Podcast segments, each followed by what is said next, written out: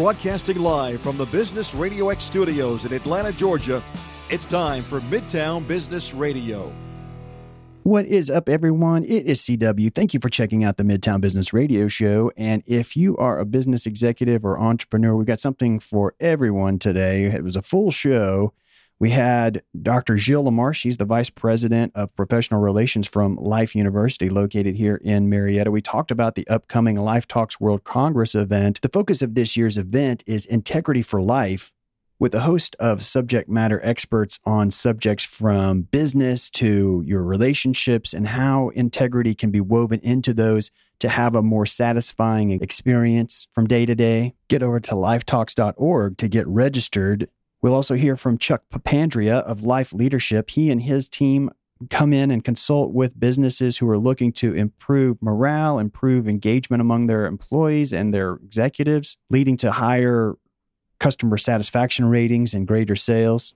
Bo Wilkins of Sound River Advisors and Steve Hunter from Green, Holcomb, and Fisher will be talking about transition planning for the entrepreneur who built a successful business that at some point they want to transition over to either their heirs or family members, or perhaps be able to cash out with a successful sale of their business. Steve Hunter also shared some insights into the health of the ecosystem around mergers and acquisition today, as well as why it makes sense for the business owner who's looking to sell their business to partner with a firm firm like Green, Holcomb, and Fisher to get the best value and have the greatest level of probability of having a successful sale the first time around. We'll also be hearing from Jay Cornelius of Nine Labs and hear how they help brands make sure that their message is being presented to their customers online and across digital channels in the most effective means possible. There's a lot of ways that companies can slip up as they're trying to tell their story across websites and social media.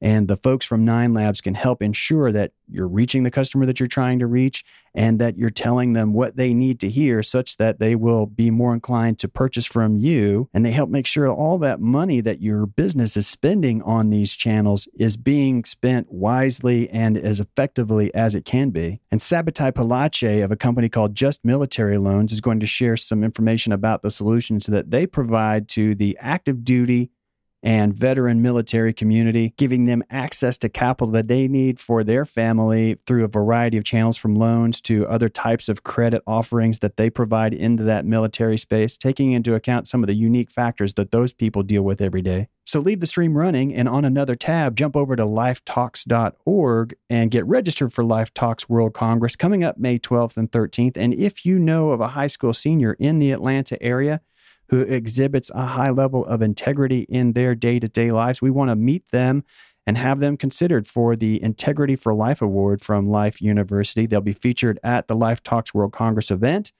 and the winner of that award will receive a $500 scholarship fund. Just reach out to me through the contacts tab on the show page. It's got my email and phone number there. You can reach out and recommend a great student that we should be able to feature with us here on the show, as well as at the Life Talks World Congress event for consideration of that Integrity for Life Award. And stick around for the full interview. We've got Jay Cornelius, Steve Hunter, Chuck Papandrea, Bo Wilkins, Sabatai Palachi, and Dr. Gilles Lamarche coming up next. Good afternoon, everyone. It is CW Hall, your host here on the Midtown Business Radio Show. Thanks for making us a part of your day today. We're going to get right down to it. We've got a full studio of business leaders from around the Atlanta area today, and I'm really pleased to have you all here.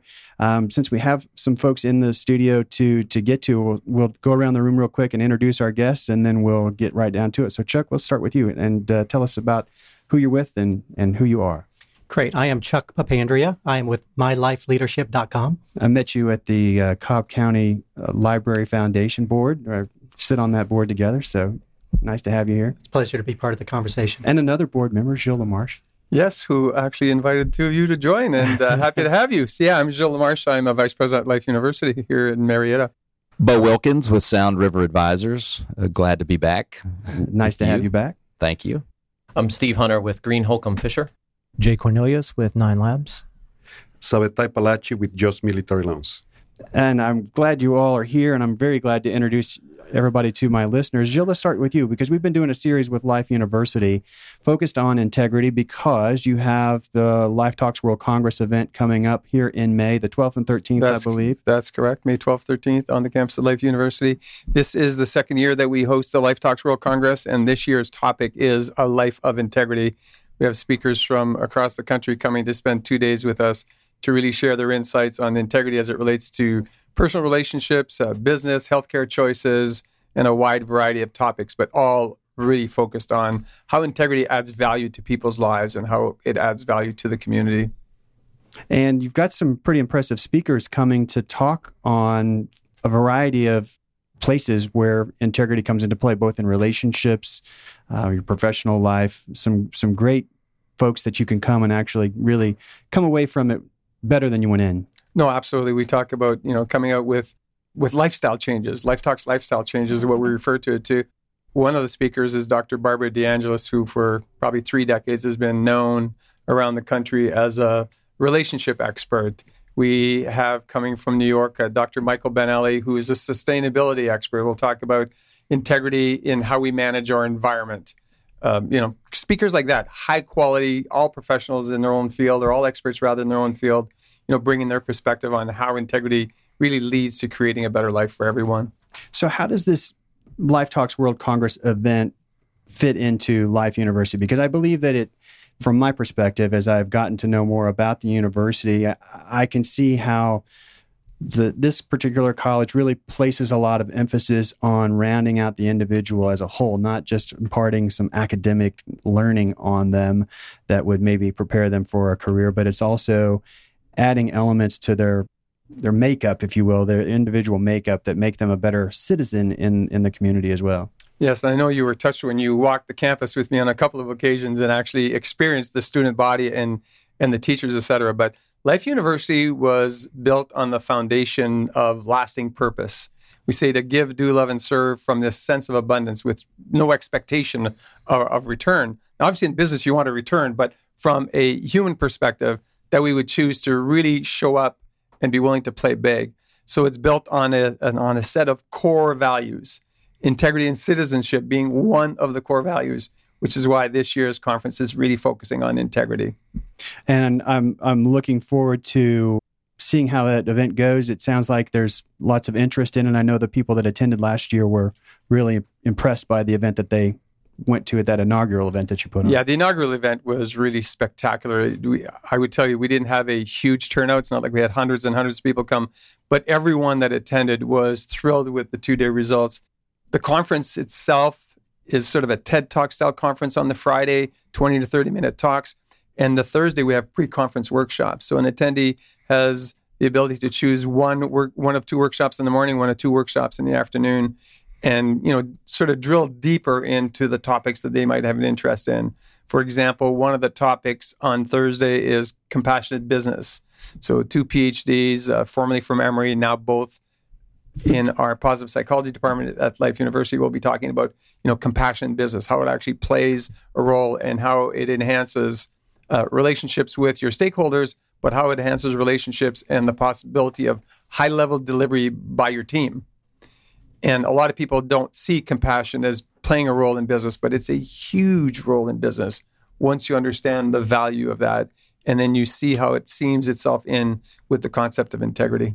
One thing that a lot of folks may not be aware of uh, that I've been pleased to be sharing about Life University now that I've become more familiar, it's not just the world's largest chiropractic university, it's also one that offers bachelor's degrees in business, a number of health science fields from nutrition, nut- um, neurology, functional neurology, a number of undergraduate degrees, and then you have several master's programs in some of those courses as well. Yeah, Life was originally built as a chiropractic college uh, 40 odd years ago, but we now have 12 undergrad programs. We have four master's degrees programs and, and growing.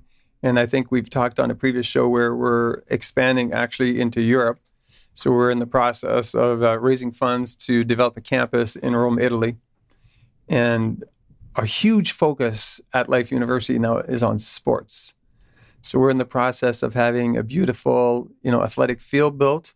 Um, we're now on grass. We have two fields on grass, but uh, one of one of them is going to be turf before the end of the summertime. and we're adding new sports. We're adding uh, men's and women's soccer in September. But a lot of people don't know that Life University is considered one of the top rugby programs in the entire nation.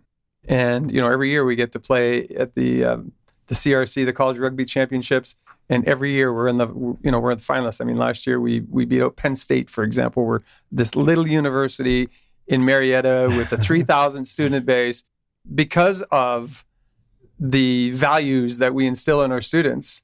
They perform. They perform at, at high level, both academically and in athletics.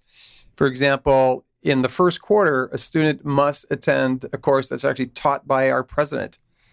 And the title of the course is Rights and Responsibilities. So he teaches them, they spend a whole day with the president where he talks about yes, you have rights as a student here. Yes, you have rights as a human being living in Atlanta or anywhere else. But what are your responsibilities related to that? So they get those foundational premises right from the first quarter. And it's built in throughout our programs from our positive psychology program to our sports health science program, to our athletic training program, the chiropractic program, the you know the nutrition basics. You introduced me to Chuck at the uh, at the Cobb County Library Foundation Board. Introduce introduce their, our our listeners to to Chuck because I know that he's done some work with Life University as well. Well, just we have been chatting about it. He hasn't done a ah. lot of work with Life University yet, but um, I'm the vice president of the Cobb Library Foundation Board, and our, our goal at the, at the foundation is to raise money so that we can continue to have a thriving library system in Cobb County. And we were looking for board, new board members, and I invited the two of you to submit your applications. And of course, uh, your credentials and yourselves as human beings were accepted. So it's great to have you on that board. And Chuck, I met at a Cobb Chamber event six or eight months ago. We became friends, and his company, interesting enough, is called Life Leadership. And at Life University, we have what we call Life Leadership Weekends. So I just wanted to know more about the man and got to understand the business that he's in. And I'm sure they'll have an opportunity to tell us about uh, life leadership and what they do to help people in, enhance their personal uh, skills as well as their professional skills. So thanks for taking some time to join us in the studio, Chuck. Talk a little bit about the the the, the firm and and what it is you're trying to help the business community achieve. Great, I will. Thank you. Um, I actually uh, formed two companies about ten years ago, founded on the premise of continuous improvement, maximizing our performance, and just being able to to reach our full potential. And in that, uh, both professionally and personally, I sought out better information, better the principles that would help us do that. It was great that Gilles was talking about a life of integrity and foundational principles because that's exactly what I was seeking out. I came upon the company Life Leadership that does exactly that. Life Leadership provides personal and professional development, educational materials, and training to create a firm foundation for our performance. Um, it provides that information in all walks of life from professional development, personal development, financial development, leadership development. And it truly does create that foundation in our lives that allows us to to maximize who we are and and what we are able to achieve. So that's the premise of of what I do and why I've decided to to leverage life leadership. So what's your background before launching life leadership or being a part of that firm? What what what brought you here? Uh, you bet. I, I had a 19 uh, year corporate career with GE, pretty much all in the area of continuous improvement. There's a, a, discipline called Six Sigma, Six Sigma quality. I was a master black belt with GE in Six Sigma for six years. And that's part of what I leveraged into my personal career as well in terms of continuous improvement, working with companies to help them maximize their growth, productivity, employee engagement, customer service, leadership through that. And is there a, when you when you look out into the business community, is there a particular demographic, whether it's business size or particular verticals, that you tend to focus your your talents on? Yeah, that's a great question. Uh, it's interesting. We all need to maximize our potential. We all um, can stand to to learn more and and produce more as a result. Um, the the materials through Life Leadership can actually be leveraged anywhere from the from the individual, the small business owner, all the way up to a Fortune 50 company. And I've actually worked all the way in that in that range. It's really the leaders who recognize one their need to grow to be able to attract other leaders, their ability to have what is called replacement driven leadership into their organizations to, to replicate themselves uh, within those organizations, and also those individuals that have just been placed in positions that they're not yet equipped to be able to to truly perform. So it really runs the gamut. It's anybody that wants to to grow, wants to to perform at a higher level. And when we're talking about, I don't know, it may not be esoteric, but something that's not necessarily easy to to conceptualize. Where I, I I'm trying to think about it from the perspective if I'm a business leader, I'm listening today. I'm sure there's plenty of people that need this kind of consulting and, and, expertise to be made available to them, but they don't necessarily understand the problem. You know what I'm saying? That, right. that they may have the problem, they don't necessarily realize it. So, how do you help elucidate this is the value of investing time and treasure in in linking up with us? Right. One example might be employee attrition or just uh, the the fact that employees are coming into a company and moving out. Uh, that's a key measurement for a company, right? I'd like to go back to what are the key measurements that, that company is driving, whether it be productivity, whether it be growth. Uh, what are those measurements that that they are uh, trying to achieve, and how are they performing on those measurements? A lot of times, you can back that up and understand that it is based on leadership. It's based on uh, the people issues of a company a lot more than the technical issues or the expertise within a company that drives that. And the space that the space that we actually uh, reside in, um, people want better results either in their life or in their professions. Our results come from the actions, uh, the behaviors, the habits that we have. Those come from our thinking, and that actually originates from information the information that we take and apply in our lives will cascade into better results in our lives. And we are in the information space. Are there a set of, if you were talking to me for the first time, introducing me to you just in general, I'm like, oh, what do you do? Are there right. certain, like two or three questions that you would kind of hope to know the answer to from me as a potential client of yours that that would help quickly like make you go, oh yeah, they they need to they need to talk to us. Right. Um, I may ask questions around employee performance, conflict resolution, behaviors, attitudes, cultural issues within your company might be might be one question. Uh, it's interesting. I had a, a business leader that about a year ago had come to me and said, "Can you come in and uh, do training on morale? We would like we would like to train our employees on morale." And I kind of looked at him and smiled and said, um, Do you think that's something that we should truly train, or um, might we have a leadership problem? And I immediately just asked that question. I had enough relationship with him right. to say that. And he just stopped in his tracks and said, yeah, I think we actually need to engage our leadership team to be able to better understand why we're having morale, employee engagement issues. And it was just that immediate question allowed us to transform the conversation. And this gentleman actually put 33 of his directors and above into our into our leadership uh, course. Just actually, just absolutely transformed their company and the key measurements that they had. Um, I'll back up real quick to what you were saying there. Um, their key indicators were around customer satisfaction and employee engagement, and they have annual surveys on that and their their performance was just just horrible in those mm-hmm. two areas. And we actually established that as our measurement to understand whether or not what we were doing was effective. And they came in a year later just with stellar results. And um, they attributed that directly to the engagement in our content. And they took down the signs that said the beatings will continue till morale improves. That's exactly right. I actually use that statement. I appreciate you saying that. It's amazing how our mindset is that we can enforce morale. It yeah. starts from the top. It was interesting. I not long ago on LinkedIn, I saw a quote from Richard Branson that said, "If you take care of your employees, they will take care of your customers." Mm-hmm. Exactly. And it sounds like that's in line with what you're talking about. Exactly. I had one leader that I worked with that actually in their in their 2015 goals had cascaded through leadership development, developing other leaders, employee engagement, customer service, and business growth. And those were uh, his five key uh, measurements for the year and five key goals, and he put them in that order for a reason. What's the engagement like? Is it a weeks long, days long process? How does it flow? Oh, that's a great question.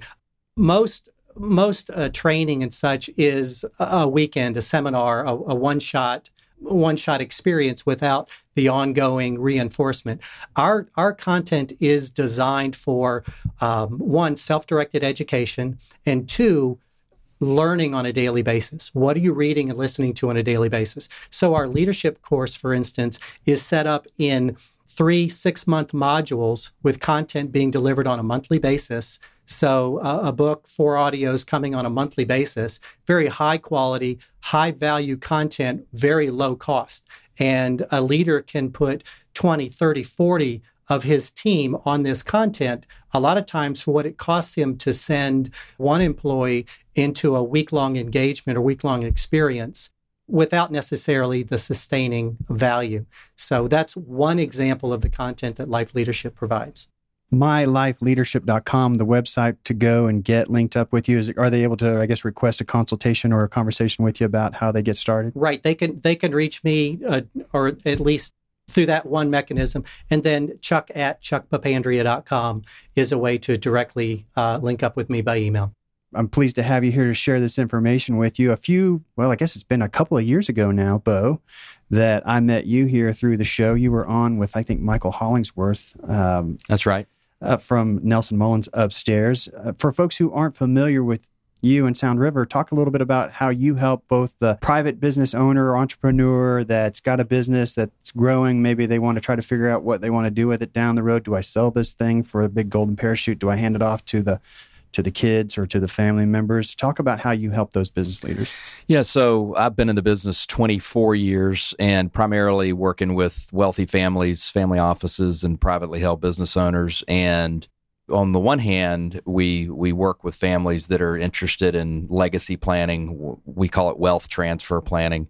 Uh, we work with their estate planning lawyers and their other team of advisors to help them uh, figure out the best way they're going to transfer assets to the next generation, generations.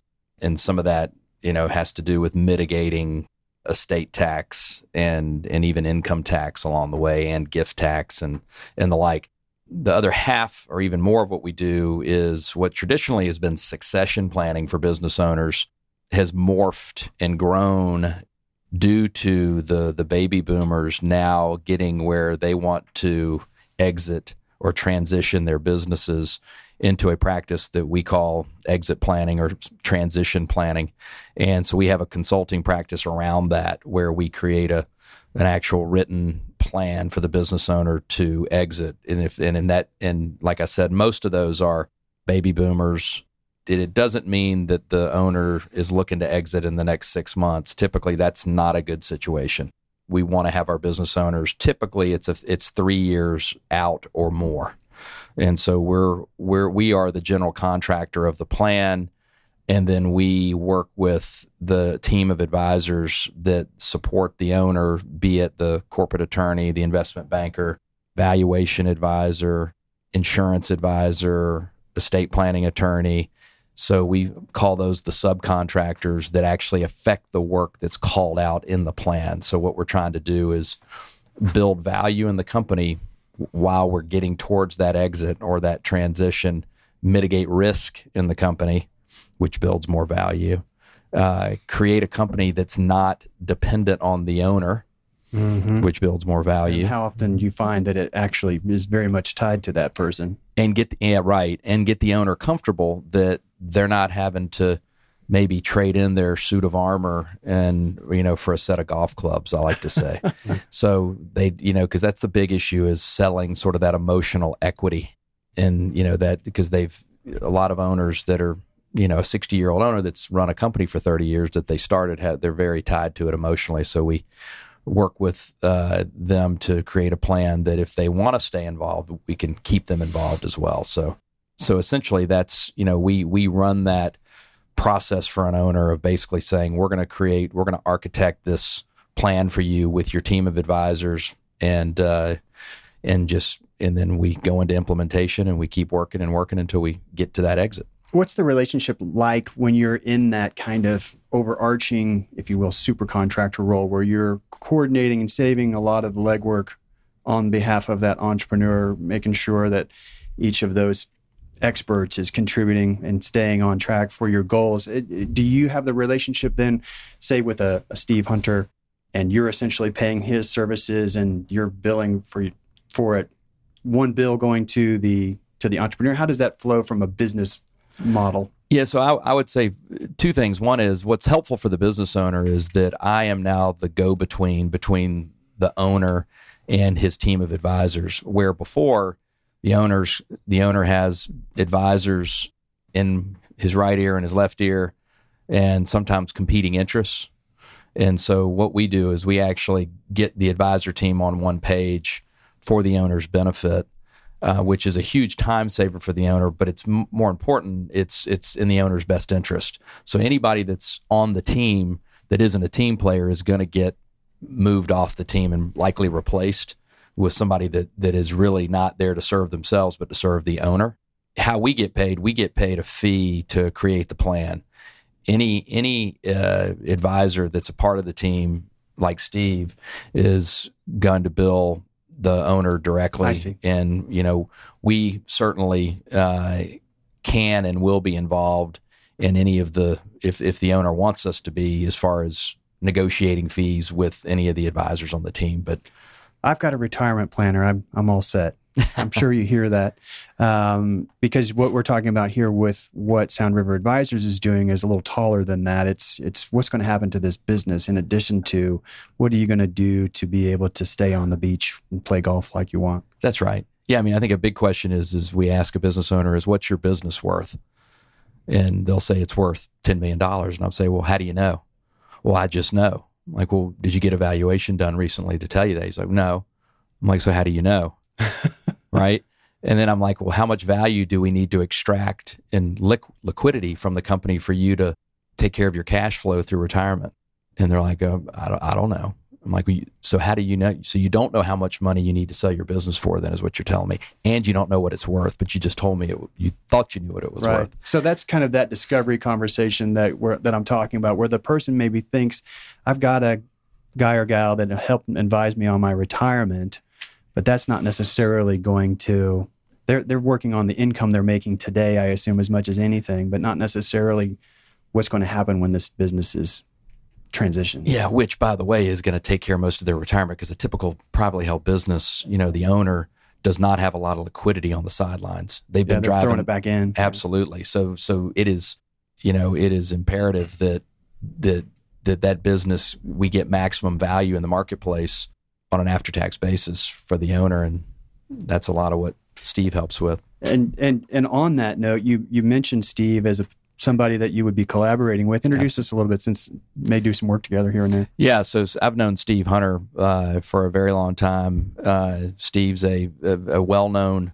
professional in the investment banking community, and I would say his firm is you know nationally known and is making big waves in the Atlanta market for sure. And Steve's approach is like mine, that is um, relationship based, comprehensive. So it works well with what we do, and uh, and it makes it a, a very collaborative effort. So. Well, Steve, thanks for taking some time and introduce folks to to Green Holcomb Fisher and and what the firm's all about. Yeah, sure. Thanks again for having me here today. Uh, Green Holcomb Fisher is a national middle market mergers and acquisitions firm. We are uh, headquartered in Minneapolis, and I opened up the office here for uh, for the firm in April of 2012, so almost exactly four years ago. Before that, I was with a couple other southeastern-based firms, uh, Morgan Keegan, which was based in Memphis but had an office here, and then I started off my career with Robinson Humphrey, uh, an old Atlanta firm that most people are, know about from it was around forever. It's now part of SunTrust.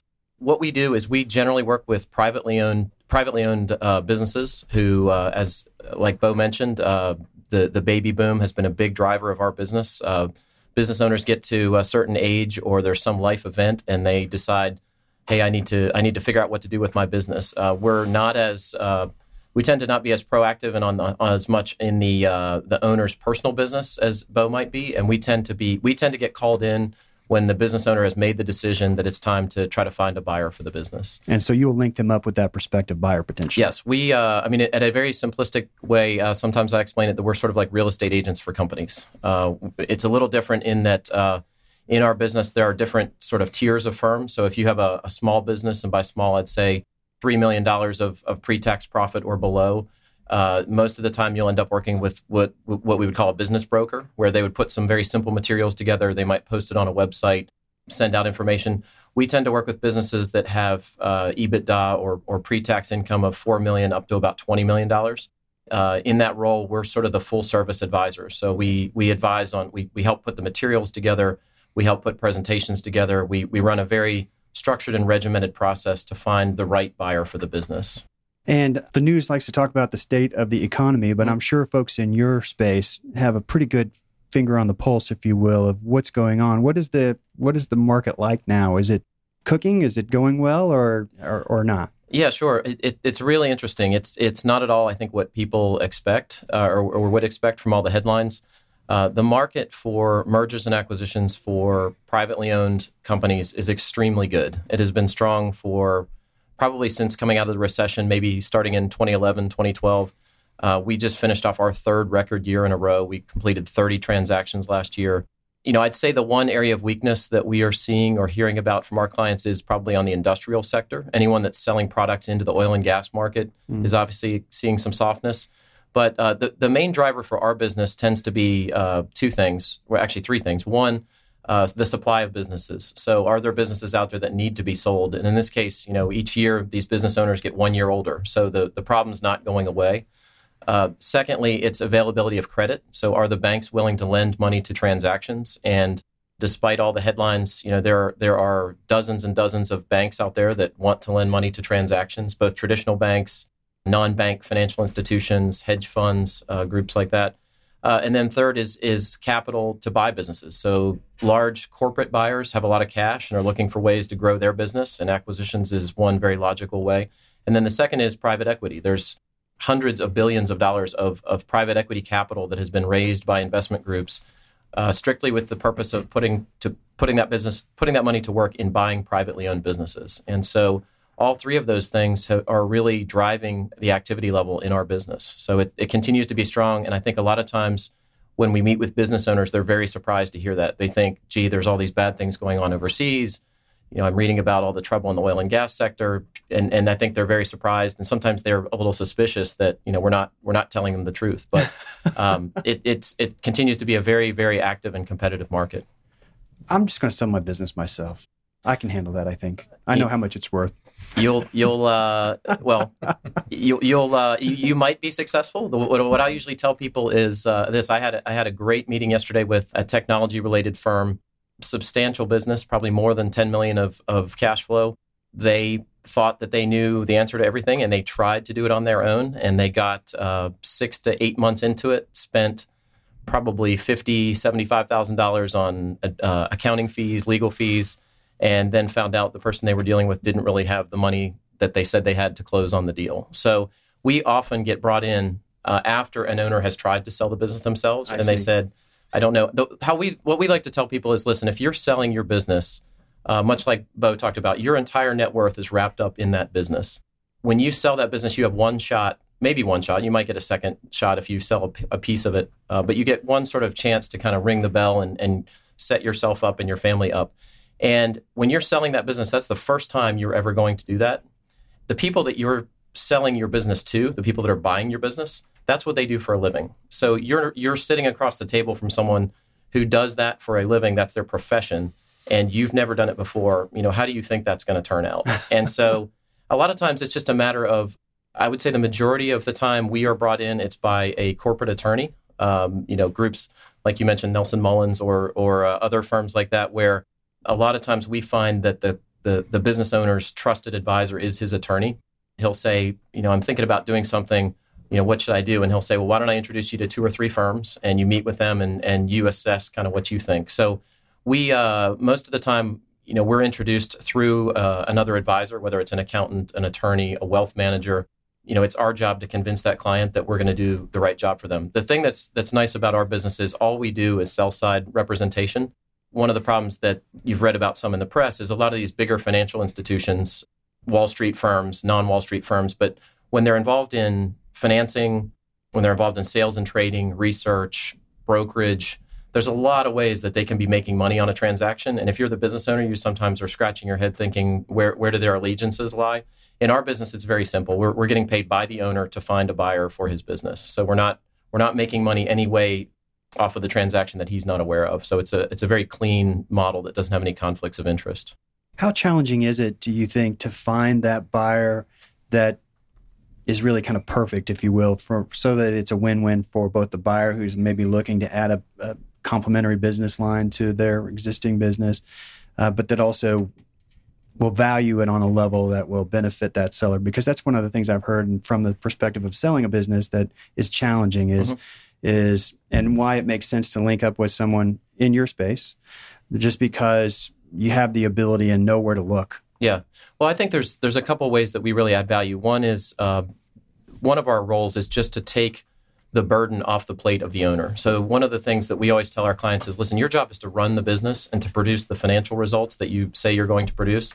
If you're trying to run the business and sell it at the same time, that's that's like having two full-time jobs. You're going to you're going to not do a good job at one of the two. You're going to take your eye off the ball and, and miss your earnings, you know, miss the projections that you've laid out. So one is a very simple, you know, we, we take a lot of that burden off the owner's plate. So that's one. The second is the structuring the deal and the negotiations. You know, most of the time the deals are very similar in terms of how they're structured. And we've got a lot of experience. It's uh, most of our guys have probably 20 plus years of experience, and every deal is a little bit different. But there's a lot of knowledge you pick up over time mm-hmm. of, you know, if a problem comes up, how do you solve it? And if there's a uh, an issue with the transaction, how do you structure around it? We tend to work a lot with the corporate attorneys on that, making sure that the the deal is the right deal. There's a lot of aspects of the deal outside of the financials that are just as important. You know, am I going to have a non compete? Am I going to have a non compete that's part of the deal? How are they going to take care of my management team? You know, do I want an employment agreement or do I not want an employment agreement? If a lawsuit arises after the deal, am I going to be responsible for that or will that be, you know, how will that be handled? So a lot of those kind of things that that drift into the the legal side. It's a little bit like like Bo referenced. Um, you know, we kind of view it that we're the quarterback for the transaction. One of the things we like to say is our deals are generally structured that we get a success fee that's paid at closing. And so on the transaction, we tend to be one of the few people that's not getting paid hourly.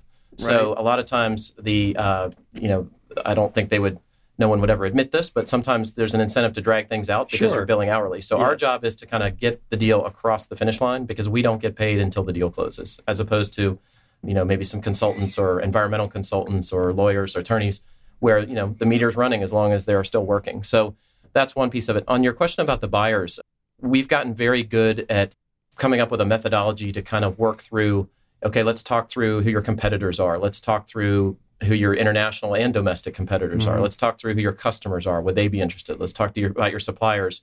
Um, on the private equity side, it's much simpler. There's some very good databases out there. We have our own database that we've created in Salesforce that we track all of our buyer interaction through. So we have very good data on who are the right buyers from a size standpoint, from an industry standpoint, how have they behaved in prior processes, there's a lot of people out there that are calling themselves private equity groups these days that don't have any money. They're, they're known as fundless sponsors. And so a lot of times people will uh, represent that they have the ability to do a deal. And then you sort of dig in a little further and you find out, well, wait, you don't have a committed fund. People will say, well, you know, we can find the capital. Don't worry about it. But that, that's the type of stuff that's sort of the inside baseball that the business owner doesn't know. Right. And so what we always tell people is, listen, whether you use us or you use someone else, you really need to have a good quality advisor. And you know check references uh, check to make sure they've done deals like what you're doing. You know if, if the firm all they do is healthcare and you're an industrial business you know they're probably not the, the right fit for you. So and then i think the uh, you know the personality and the firm culture matters a lot too. Um, we're uh, the way our firm is structured we have about 30 professionals and 14 of them are managing director level people. So about half of our employees are senior level uh, investment bankers, as opposed to a lot of the bigger firms where they're much more of a pyramid structure. So, if you're a, a, a, senior a senior partner at one of those firms, your job is to find the deal, get the deal, hand it off to your junior team, let them process it, and show up at the closing dinner, and then go find the next deal. And so you're really in a business development role where all you're doing is feeding the beast and, and making sure that nothing gets off track. Whereas our model is much more of a, a hands-on. You know, we we don't have a marketing team and then an execution team. We have sort of one team, and so it's you know if you hire me, I'm the one that works on your deal. So we tend to um, we tend to promote that because uh, the, the, the older business owners, especially you know guys in their 60s and 70s, they they want to be able to pick up the phone and call the decision maker. They want to be able to, to call someone, whether it's me or or one of my partners on the deal, and say, you know, I need an update. Why haven't you called me? What's the latest? What's going on with this buyer? What's going on with that buyer? So that availability and, and ability to reach sort of the senior transaction team member is is important. So we put two senior guys on every deal.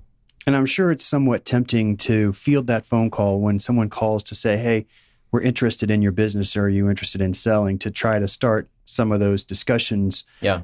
right there from the business owner's perspective. But it sounds like, based on what you were saying with regards to the fact that many of those businesses may not necessarily be all they're representing, that it might make sense to say, hey, as a matter of fact, I'm going to send you over to my guy over at Greene Holcomb and Fisher, and they'll be able to. Yeah.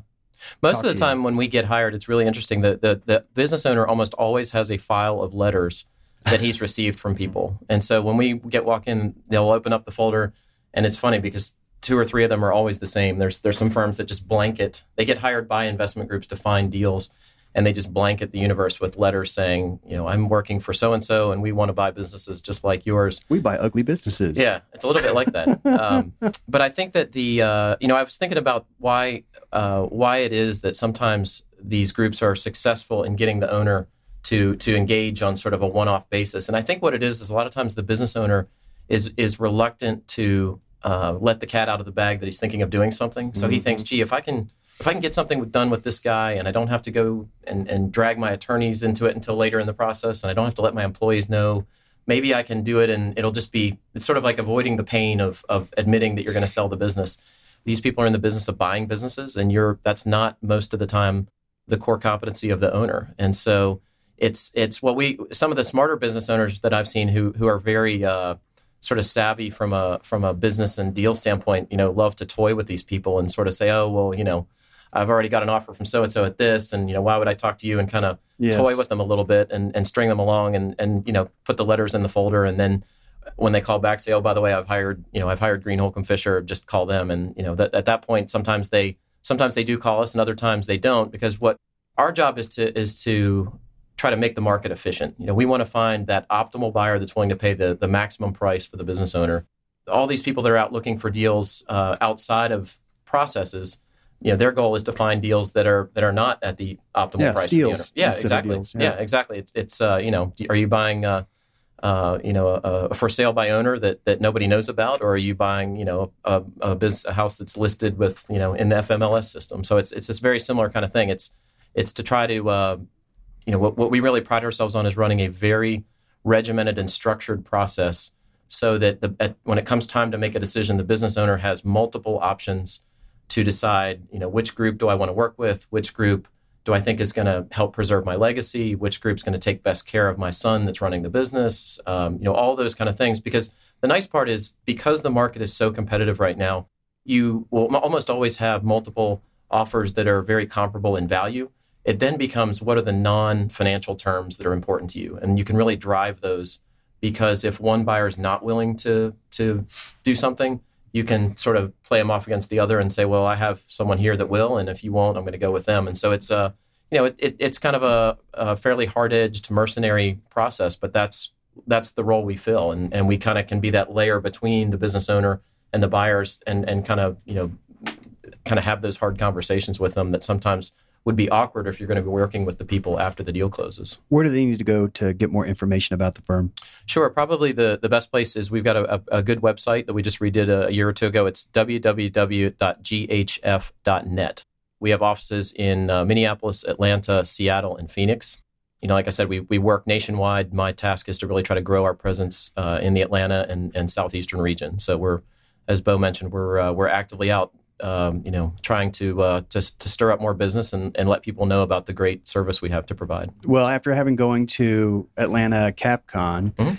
seeing the I don't know how many exhibitors were in there, at least hundred um, in that hall that were Several. ver- capital and investment banking. There's many, many out there that are in the space trying to to vie for your business. So it's nice to be able to bring somebody in that's friend of a friend, if you will, Sure. people that that are being referred by folks I already know are of high integrity to introduce the business community to, so that they can start out and maybe save themselves some headaches by going straight to uh, folks who are going to handle them right.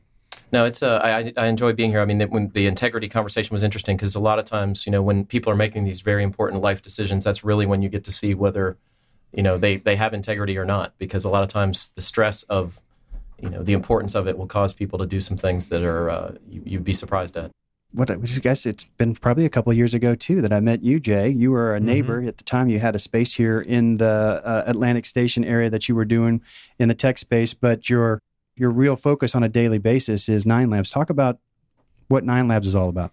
Nine Labs is a brand experience design digital agency. So we help companies who um, have some kind of presence on the web communicate what they do to their most valuable customers as effectively as possible. So you could think of it as a marketing thing, but it's really more about telling the brand story in a way that's compelling.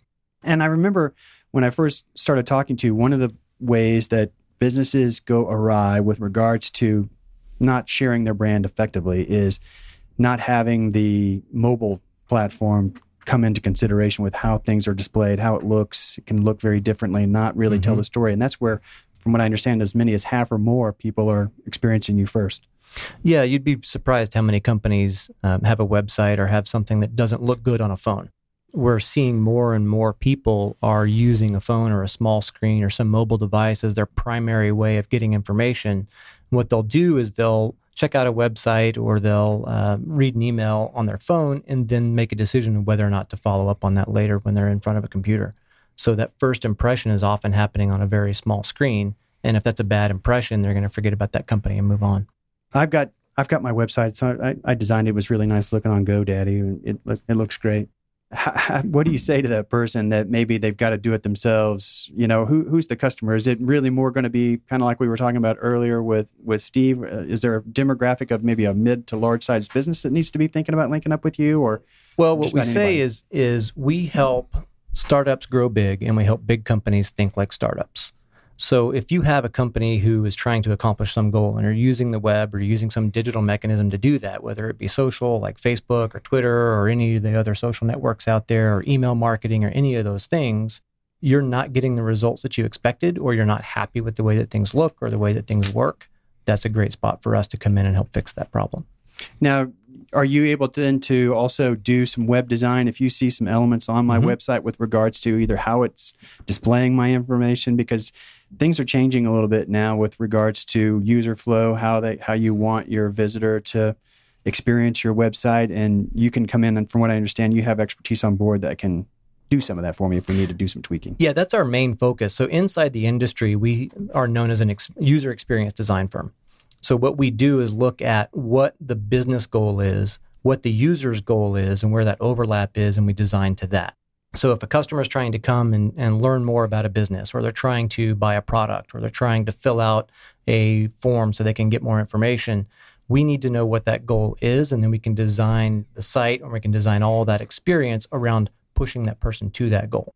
Are there some particular mistakes that you see? We talked about the fact that not taking care of the mobile device and capturing that platform effectively. But are there some other areas that you see the businesses, large and small, kind of getting off the tracks? Yeah, one of the number one things is that people don't really understand who their customers are or don't understand who their ideal customers are.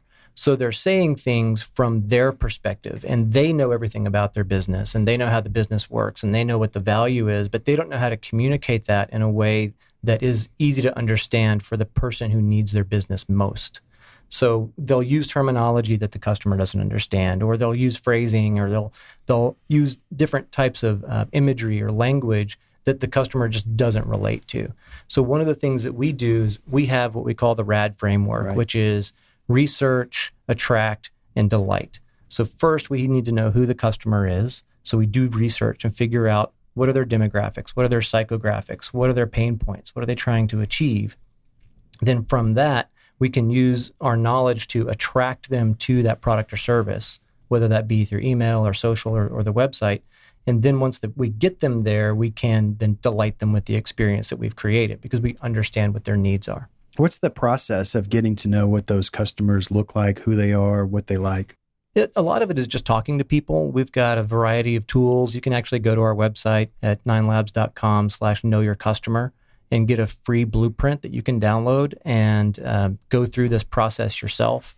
It will ask you some questions. You start with your value proposition. It asks you questions about who you think your ideal customer is, and then leads you through a process to define that even better.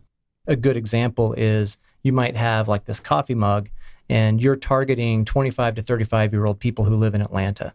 Well, that's not just not precise enough. First, you don't know if they even drink hot beverages where they might want a coffee mug, or you don't know if they already have a collection of coffee mugs, or you just don't know enough about that person. So you have to get more precise in understanding who you're targeting. So do you then contact who who are some what you believe to be happy clients that have purchased from you or that have used your service, and you're interacting directly with some of those people to kind of get a picture of what the customer base looks like?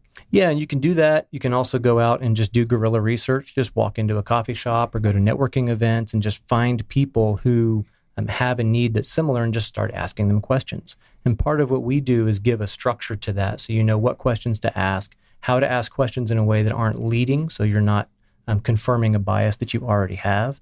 And we actually have a research team that can do all that for you. So if you don't know enough, you say, "Here's a here's an email list of my of a thousand people who have done business with me." We can go and then conduct all that research on your behalf.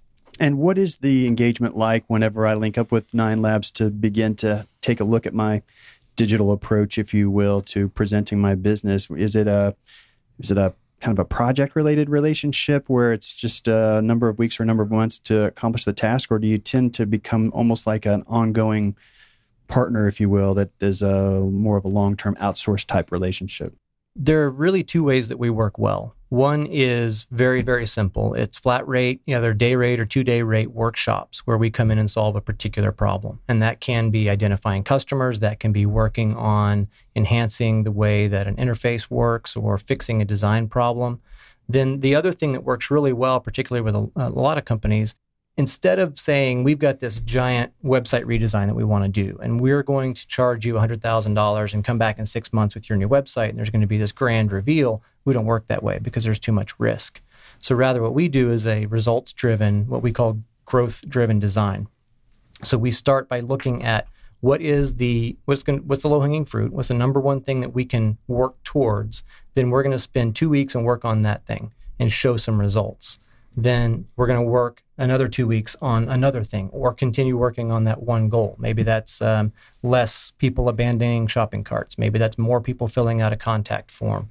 Maybe that's just more people visiting the website from an email address or more people signing up for a newsletter. Whatever that goal is, we're going to work in that in two week sprints. And we break that project down so it's easier to understand it's, there's less risk both from a financial and an operational perspective, and we can start to see results a lot faster. From the perspective of ROI, it sounds like two things will happen, if not more, that my existing customers that have been coming to my digital platform, my website and social media, et cetera, that maybe I'll be providing a better experience that leads them to to purchase more. But then also based on what you're saying, those people that maybe pop by my my online presence for the first time are going to be more likely. So my top line revenue will grow as a result of making such an investment. I forget the guy's name. He was CEO of Target back in, I believe, the 80s. And one of his strategies was grow the company as big as you possibly can, gather as many customers as you possibly can, and then fire all the bad ones.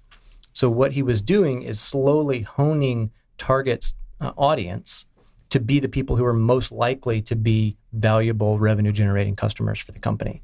So what we do is by looking at what that audience is, that target audience, the when they come to your website, they're going to self-select. Either they're a good uh, customer for you or they're not. And we know that because of the, the information that we do in the research phase. And then what we put up on the website is going to attract just those people. Talk about where folks can go to get more information. You mentioned Nine Labs. Do you have some social media sites as well that, that folks can get linked up with? Yeah, just search for Nine Labs anywhere you want. You'll find us. It's ninelabs.com, N I N E L A B S.com. Um, you can email me at hello at ninelabs.com. You can reach me on Twitter. My handle is JC, just letter J, letter C. I'm happy to answer any questions you might have. We'll have to have you come back on sometime with somebody that's gone through the process with Nine Labs and they can talk a little bit more about this is where we were before we got linked up with them and now check it out. Sabate Falachi. I met him. Uh, what is it? The Super Bowl party, actually. Yeah. Introduced to to me through uh, Bo Wilkins, as I've met a number of folks here. Got to talking about what you do, and thought it might be worth sharing a little bit of information about your company. So, talk about how you're helping the veteran community, Sabate. Well, this is not only the veteran community; this is also the active duty uh, military personnel. Basically, what we do is we provide financial solutions uh, for, for our armed forces. And specifically, we have a loan program. And this is a loan program that you can find anywhere, but this is targeted to the military personnel. And what makes them different? Well, military personnel, they're in a base, they move to a different base. When they move, sometimes they forget to pay a bill. So their credit score goes down because of that. Sometimes they get deployed Uh, sometimes they have an emergency.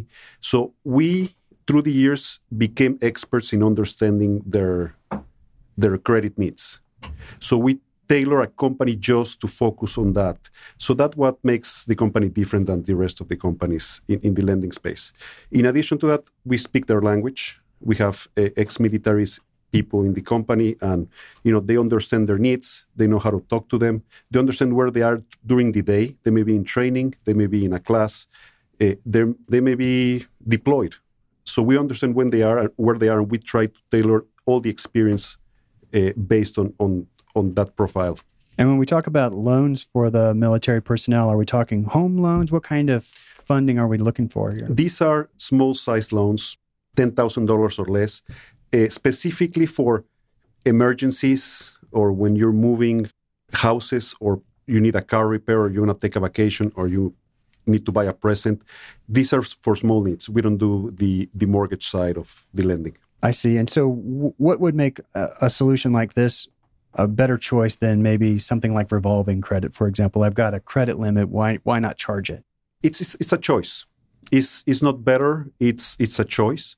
Part of what we're going to be doing is we're going to be expanding our term loan program to a, also an open line of credit program through a credit card. So we're going to have the choice available for the for the clients to select. I want a term loan that is going to be 12, 18, 24 months, or I want a line of credit that is over time with a with a debit card or credit card attached to it. Based on what you're saying, the only population that you're making your services available for, you you reserve that exclusively for the military personnel, whether they're active or they're veterans. Yes, it's it's a niche company, so we tailor all the workflow, all the process of the company for that market. Through the years, we will be expanding to different niches, but right now we were focusing in that market that we understand very well. And was it just because folks that come from the the leadership team came from a military background and just thought, in our own experience, we've had trouble and we see people that we know that we were in the military with how did the, how did the, the idea this is where this is where we're going to focus. So the was a combination of you know knowing people in the industry, seeing a void in the credit markets for military personnel. This was a decade ago. Uh, there were very few people in the market, so we saw an opportunity to you know serve this market, and through the years we became a, a prominent player in the in the area. And I would imagine being able to go through and satisfactorily service a loan like this from the perspective of the client, then that's going to help that credit score that you were talking about that that may get damaged over time from these little things happening. Yes, through through time, clients can improve their credit, and as they improve their credit, they can also get uh, better better loans with better rates with different uh, terms and duration. There's a graduation program that helps the client uh, get better better terms over time as we get a payment history or behavior of the client. So if someone's listening today and they're one of those uh, military personnel, they want to look into whether or not your products would be a, a, fit for them. How do they go about? Well, they have two choices. They can call us at 866 208 8648, or they can visit our website at justmilitaryloans.com and they, they can submit an application online. Where do you see the, the, the this kind of you know the loan space and financial personal finance industry going i mean it, it seems like uh, as we were talking with steve and and and bo and that the economy is kind of on the upswing and more people are are looking for funding either for a bigger house in some cases or whatever the case may be where do, where do you see it going okay there's different uh, drivers in the military market than in the general population or the economy through downturns, the economy, the military personnel remains employed. So the impact that you have in the in the economy economy doesn't affect them so much as would affect somebody employed in, in any any any other company. There is some stability in the market that happens through through uh, recessions. So that's very interesting. Now, through the last 10, 15 years, there's been a huge evolution in the consumer lending market. Primarily, the people are start applying online everybody that was going to retail stores now they're going online to apply for a loan now that evolution is moving to mobile devices so now they're applying on their phone for the loan and they want a results on their approval or rejection right away there's a, an evolution on the customer service experience that they want they, they expect to get an answer same day before was you know you go to your branch you go to the sit down in the, in Right. the desk, Yeah, talk we'll to call you a your day or two. Yes. So now it's all online and is uh, there's it's not as personal as it used to be. There's also all this inflow of, of cash in the industry in the last five years with the entrance of you know peer-to-peer lending, lending club, prosper.com. There's a new cohort of players that they want to disturb the banking system and the, the consumer lending that happens in the banking space. They're taking some of that and making an, a, a really a very impactful change in that market. So those are pressures that we feel, and we're making changes in the way we structure the company to be able to s- stay ahead of them as, as time goes by. Well, clearly the the company Just Military Loans is is serving that space very well. You've made it very easy for them to get access to capital, uh, um, small loan amounts uh, up to say ten thousand dollars. Did you Yes. say? JustMilitaryLoans.com is the website to go to. Sabate also shared the toll free number. I can't believe we burned through an hour real quick, but we've got all these great folks here talking about some cool ways they can help your business.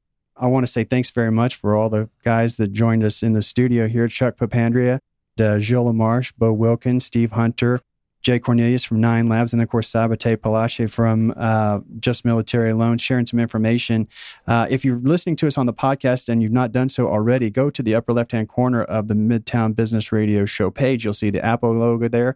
That'll take you over to the iTunes store where the podcast lives for Midtown Business Radio. Subscribe to us so each week when the new episode comes out, you'll be introduced to some more cool business leaders from the Atlanta area. Whether you're a B2B company that might have a great service for them, what's a great way to learn about their business, or if you're a business owner, obviously there's some great access to things that just might help your business go to the next level. So uh, we hope you subscribe to us and turn around and share it with your contacts because you might put information in their hands that really helps their business take that next step. And uh, we'll say thank you in advance to that. But guys, for joining us in the studio, I want to say thanks so much. You're all busy, and I appreciate you making time to be here. And everybody out there, we appreciate you checking us out today. We'll see you all same time, same place next week. We'll see you then.